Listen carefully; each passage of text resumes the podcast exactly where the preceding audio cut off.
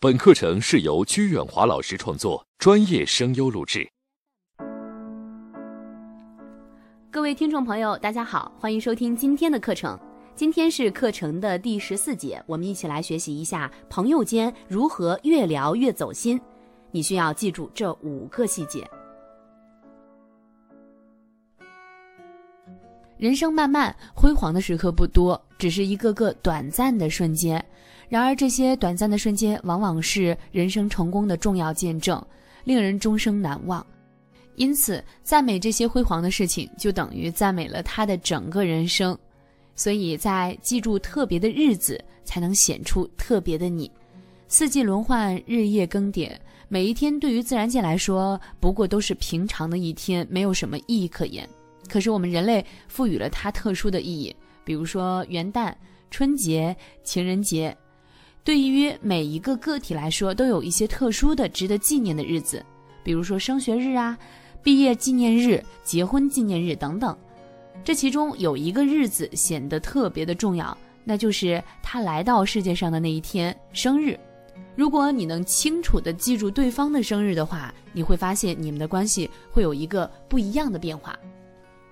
有人说：“我知道要记住对方的生日，可是别人的生日我无从知晓。”再者，就算知道了也容易忘记呀。如果你有同样的疑问，那么就让我们来看一看卡耐基是如何做到的。好多年以来，我一直都在打听朋友们的生日，怎样打听呢？虽然我一点儿也不相信星象学，但是我会先问对方：你是否相信一个人的生辰跟一个人的个性和性情有关？然后我再请他把他的生辰的年月日告诉我。举例来说，如果他说他是十一月二十四日的话，我就一直对自己重复说十一月二十四，十一月二十四。等他一转身，我就把他的姓名和生日记下来，事后再转记在一个生日簿上。每年的年年初，我都会把这些生日标明在我的月历上，因为他们总是能够引起我的注意。当某个人的生日到了的时候，就会收到我的贺信或者是电报。效果多么惊人！我常常是世界上唯一记得他们生日的人。你是不是也想迅速的去改善和他人的关系呢？是不是也想效果惊人呢？不妨也来学习卡耐基，记住别人的生日，并从那一天发出你的真诚祝福。对方收到这样的祝福信息，一定会喜出望外，这将有助于增进你们的友谊。同时呢，关心他的亲人就是关心他自己。一个人在世界上最牵挂的，其实就是自己的亲人了。如果你对他的亲人表现出真诚的关心的话，那么相信你也会得到他的关心的。比如了解一下他的孩子有多大，上什么学，妻子或者是老公做什么工作，父母的近况如何等等。见面的时候，你不妨提一提，你的孩子今年十五岁了吧？长多高啦？你的孩子今年清华大学该毕业了吧？分到哪里了呢？你太太做公务员，现在工作轻松吗？我上次见到你的父亲，他一点儿也不显老。再来看下面一种，叫做重温那些辉煌时刻。人生中的一个个重要事件，促使人们自我价值不断的提升，他们刻骨铭心的留在人们的记忆当中。有时需要你提起这些往事，与他一起重温那些辉煌的时刻。比如说升职、获奖、做过的一些善事和重要的决定，下次你们在一起的时候可以从容的谈起。你前年上任县长时，去年你被评为十大杰出青年，当时我坚决的投了你一票。你捐资建立希望小学，为祖国的教育事业做出了贡献，我从心里佩服你。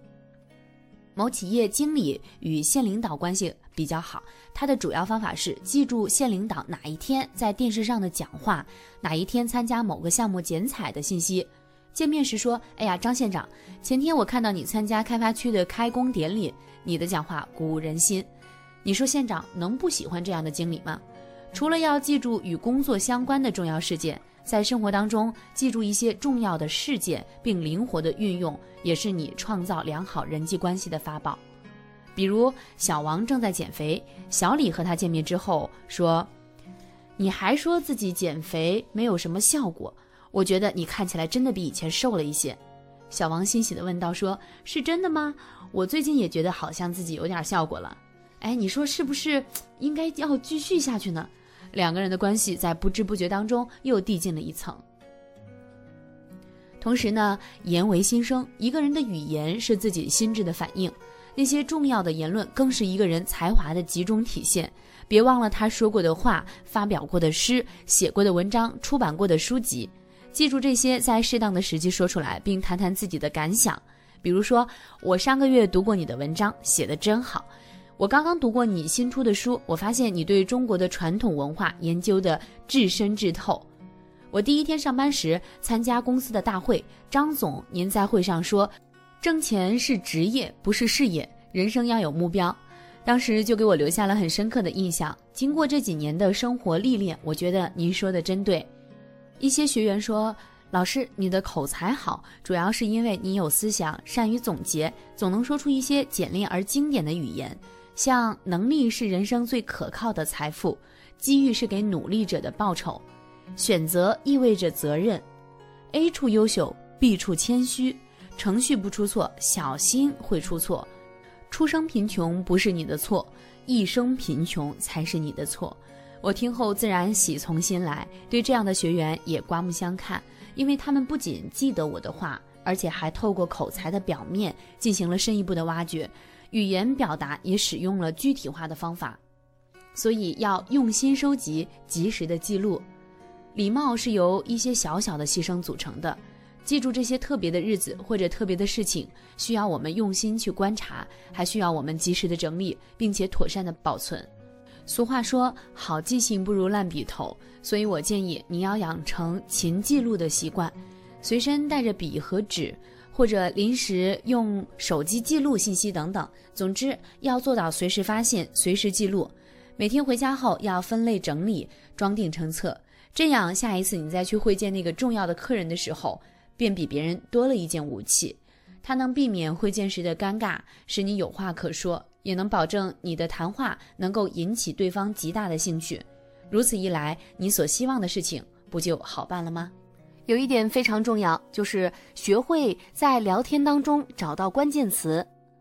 聊天都是随机的、自然的开始，没有事先准备的环节，所以聊天当中将要谈到的话题呢，也都是未知的。你不知道对方会说什么，也不能百分之百的保证说起的正是你擅长的话题。如果聊天的话题是自己不感兴趣的，那么这场聊天将会很快的宣告结束。所以我们要记住。要想让聊天愉快的进行，就要从对方所说的话里找到可以发挥的内容。这样一来，延续了对方的话题，也找到了自己感兴趣的新主题，聊天自然就会朝好的方向发展了。首先就是学会找到关键词，并且积极的使用它。如果你面对的是一个陌生人，或者聊起的话题呢是你从来没有接触过的，你就可以使用这种方法。具体的操作呢，是从对方的话语当中找到一个词，从这个词展开，联系到自己的经历，这样一来，你们之间就会产生共鸣，从而让对话更好的继续下去。